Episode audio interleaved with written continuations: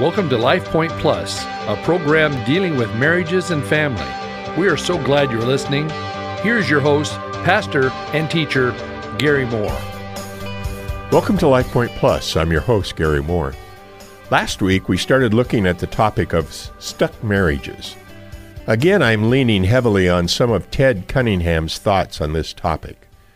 We closed last week's broadcast beginning to look at the eight symptoms of a stuck marriage and the decisions necessary to enjoy an unstuck marriage. As Pastor Ted said, most couples drift into these symptoms. To refresh your memory, number one is when your marriage gets stuck in the grind. You blame your spouse as the source of your problem. My wife is not my source of life. Neither are my kids, my job, money, home, or possessions. This is the first symptom of stuckness. Every married couple experiences this symptom at some point, and it usually occurs in the early years when you're discovering who you each really are. When you look to your spouse as a source of life, you blame him or her as the source of all your problems. And when your spouse is the source of your problems, you automatically become dependent on him or her to create a solution. You are stuck, waiting on your spouse to make the first move. When your breakthrough hinges on your spouse's move, you start saying things like, ah, if he would just do this, if she would stop saying this, we would be well on our way. Blame ends almost immediately the moment you realize your spouse is not your source of life. When your spouse is your source of life, you spend your days trying to control, manipulate, and change him or her into your image, and that's exhausting. When we spend our lives waiting for others to pour back into us, we live in codependence.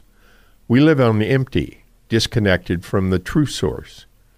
Do you want to enjoy life with your wife?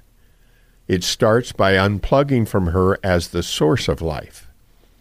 God gave me my spouse so she and I could walk through the grind together. Number two, when your marriage gets stuck in the grind, you question your compatibility. You've probably seen those eHarmony and Match.com commercials. They are inspiring. There's usually a smiling couple twirling around on the screen talking about how great marriage is for them. That part I love. We need more couples painting beautiful pictures of marriage.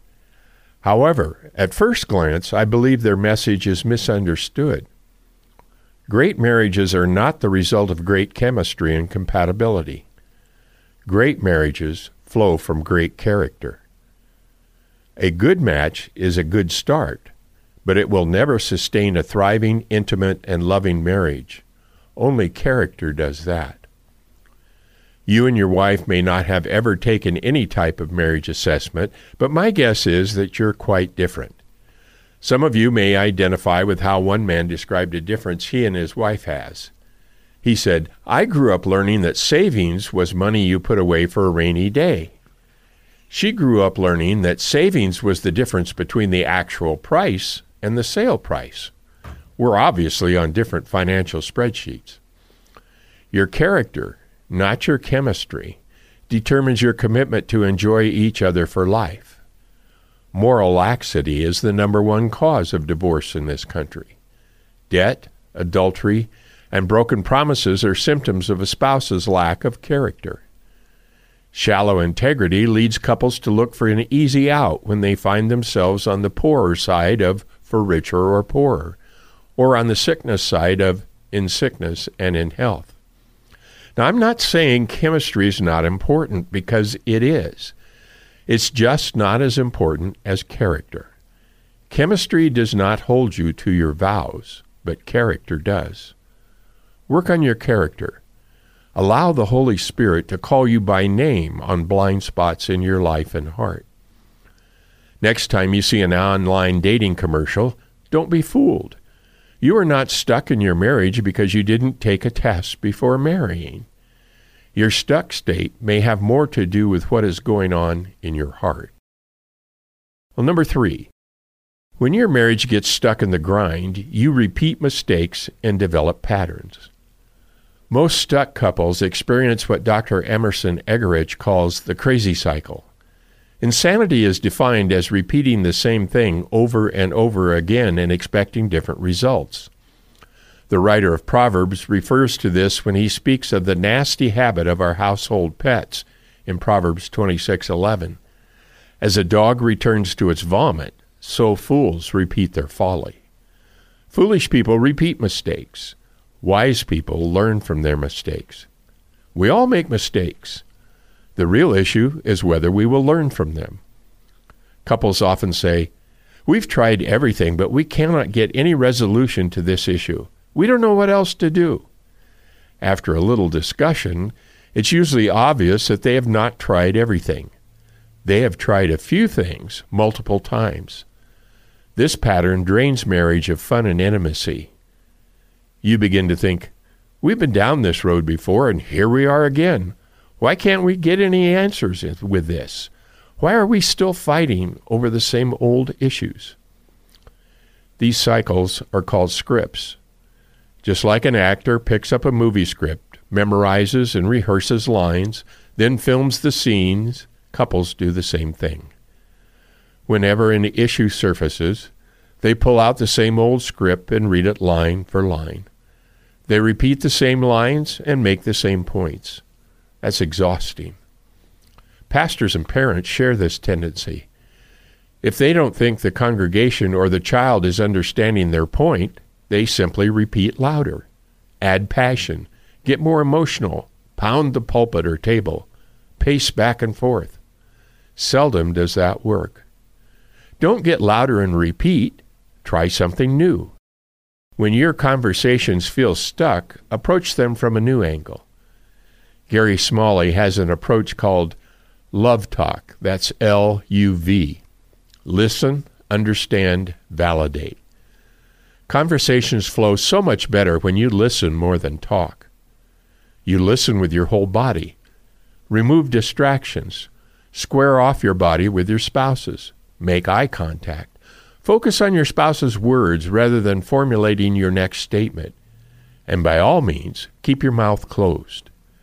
Pastor Ted has a little prop he loves to pass out in counseling and at conferences. It's a little matchbox or Hot Wheels car. It represents drive through listening. Remember when your order was misunderstood at the drive through? That's why Pastor Ted gives couples the little toy car. The spouse holding the car is the communicator. He or she is the only one allowed to talk. The spouse not holding the car is taking the order by active listening. He says that most couples scoff when he introduces this toy into their communication. But eventually they see it as a great prop for slowing down their communication and taking turns. It definitely falls under the try something new category. The conversation progresses when you focus on understanding rather than being understood. Feel the words, don't just exchange them. We guys have some additional work to do here. We're such problem solvers that we've trained ourselves to filter out the emotions and just concentrate on the fact. When in fact, she wants us to listen to her feelings and validate them. Pass the toy car back and forth so you both have a chance to talk, listen, and feel understood.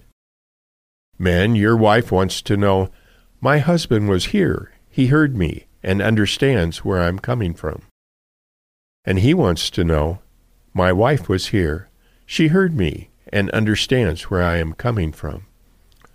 The first few times you try the love talk method, it will feel unnatural and forced. But let me encourage you to persevere. Number four, when your marriage gets stuck in the grind, you rush decisions. When a couple is stuck, they struggle to make wise and healthy decisions. No amount of education, experience, or money solves this problem. It's an emotional issue. Speed and hurry are enemies of intimacy. Pastor Ted says that when your marriage is stuck in the grind, you lead toward expedient rather than principled decisions. I don't know about you, but I don't usually make my best decisions when I'm tired. When I'm exhausted, I have a tendency to be emotionally short. Stuck couples are anything but fresh and rested. Stuck couples are exhausted. When their tanks get low or empty, they lose hope. The hopelessness caused by exhaustion is easy to spot. You know when a couple is at its limits. When their load exceeds their limit, they throw their hands up in the air and quit. Never make a decision to walk away from your marriage when your load is exceeding your limit. Instead, get your tank refilled. When your physical, emotional, relational, mental, and spiritual tanks are empty, that is a horrible time to make major decisions about your marriage. You are not thinking clearly. You know, when my car is running out of gas, I don't think, well, I guess I'll just send it to the junkyard. No, I stop at my nearest gas station and fill up. Number five, when your marriage gets stuck in the grind, you close your heart. Let me ask you a very important question. Is your heart open or closed? The answer to that question determines everything about your life and marriage. A closed heart is numb, detached, distant, and angry. An open heart feels safe, non threatened, and willing to share.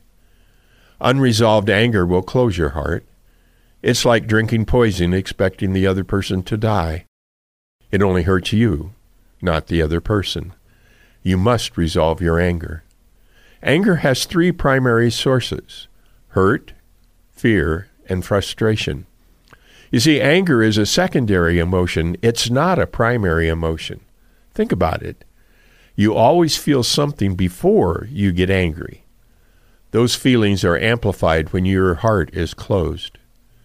Proverbs 4:23 says, "Above all else guard your heart, for everything you do flows from it." Every word you say and every action you take flows from your heart. When you are stuck and your heart is closed, your marriage suffers. You only have one heart. It's the same heart that worships God, loves your spouse, and cares for your kids. To close your heart because of a past relationship means you close your heart toward your spouse. God designed you with one heart. Keep it open. Well, our time is gone for today. Have a great weekend. I look forward to our time together next week. God bless. Thank you for listening today. This program is brought to you by Cloverdale Church of God. If you would like to reach Pastor Gary, please email him at pastorgary at cloverdalechurch.org. To know more about the church, go to our website at www.cloverdalechurch.org. Thanks for listening and be blessed.